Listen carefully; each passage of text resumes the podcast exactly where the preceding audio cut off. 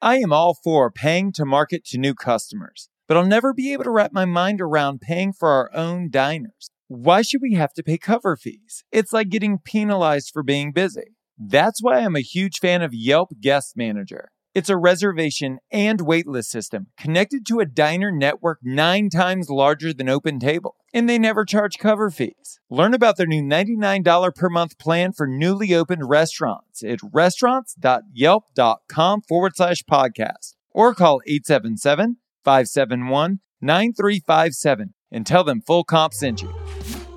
Welcome to Restaurant Marketing School. I'm Josh Kopel, a Michelin rated restaurateur. Together with Chip Klose, we're unpacking the tools and tactics used by million dollar marketing agencies to help you grow your restaurant. Join us daily for a marketing tip you can use in your restaurant today.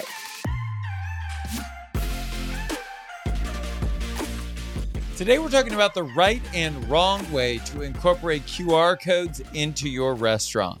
I love talking about QR codes. Tell Do me everything. Do you like QR codes? What's your feeling when you sit down and they're like, here's a QR code? I don't like the friction, but I am pro QR code. I will tell you this I think that in terms of creating dynamic options for restaurant owners and operators to more effectively run their business, I think they're great. Having said that, I don't bring my phone with me everywhere I go. Yeah. So thank God my wife does. Technology's right. They always say technology progress only moves in one direction. We are only going in one direction. That is inevitable.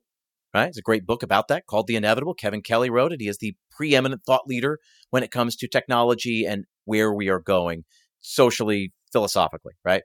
Progress only moves in one direction. We have a labor problem right now. I don't, there's nobody listening to this that doesn't agree with that, right? It's hard to find people. It's hard to find good people. It's hard to retain people. Meanwhile, at the same time, labor kills our budget every month, right? Technology exists to help us there, right? And ideally, also to create a better guest experience. So, the topic of this is the right and wrong way to use QR codes. I would dare say that 99.9% of the restaurants out there are using QR codes right now in the wrong way, simply because they've used the QR code as a replacement rather than as a complement to complement the service already provided. So, we like service, we just can't afford service, we're going to do a QR code, then we don't have to pay for service. False. The best way to use it, and what I'm still not seeing happen enough, is that we use it as a tool. So if we free up the hosts from having to wipe down menus and print menus and all that, it's just digitally available. Great. That's a good thing. We can then keep the host focused on the hospitality, right?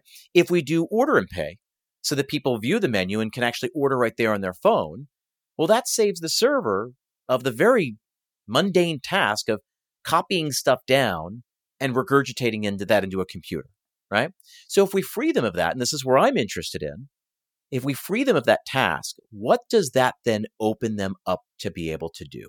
How can we then use those people to be more hospitable, to do the things that only people can do, right? So I always say this how can we use technology to do the things that technology can do so that we free up the people to do the things that only the people can do?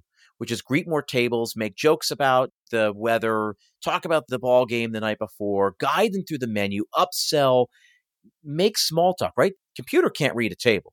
Person can read a table. They understand what's there. And if we free them up, they can do that better than they've ever been able to do. Remember, waiters were basically invented 250 years ago. And now we're coming to the end of the waiter phase in hospitality. Hooray! It's a good thing. But whatever comes next, and there will be something next, we just can't replace the waiters. I think we've got to evolve them into something like an ambassador right? So rather than eight servers on a floor, we got four ambassadors.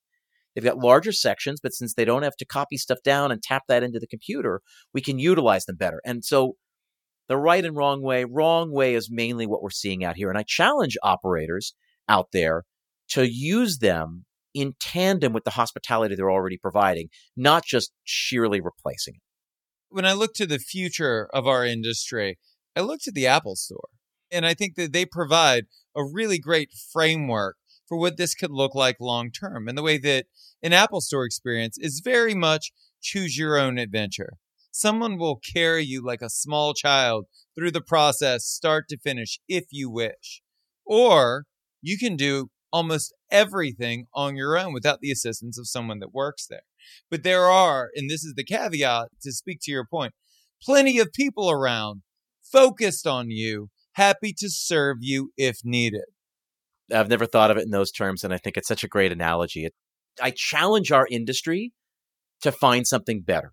I don't think waiters are particularly smart invention. 250 years ago in Paris, it was the only way to do it, right? Guest in the dining room, chef in the kitchen. We needed an intermediary. And we just don't need that intermediary anymore, at least not to do what they've been doing the last 250 years. But we very much need them or could use them doing really great stuff that we just haven't challenged them to do. So rather than having a staff of eight, four of which you probably hate, let's get a staff of four. Let's use just our best people and let them be their best. Let them do the stuff that they love doing, right? That's really what we're talking about, right? I can't find enough people. Well, great. Let's build a system that requires less people, that allows PS, that allows those people to be compensated better. Because we know now the data that even when people use the QR codes when they do the order and pay, they're still tipping at the regular 18 to 22%. Like that's extraordinary. So now we can actually support our staffs in, in better ways. And we know we have this churn at the bottom of our schedule. So we lose that problem, focus on the people who are really loyal to us. Like it's a win, win, win, win all the way around. If you want to hear previous episodes or check out our other content, go to restaurants.yelp.com forward slash marketing school. Thank you so much for listening to the show. You can subscribe wherever you get your podcast. While you're there, please leave us a review. I'm Josh Kopel, and you've been listening to Restaurant Marketing School.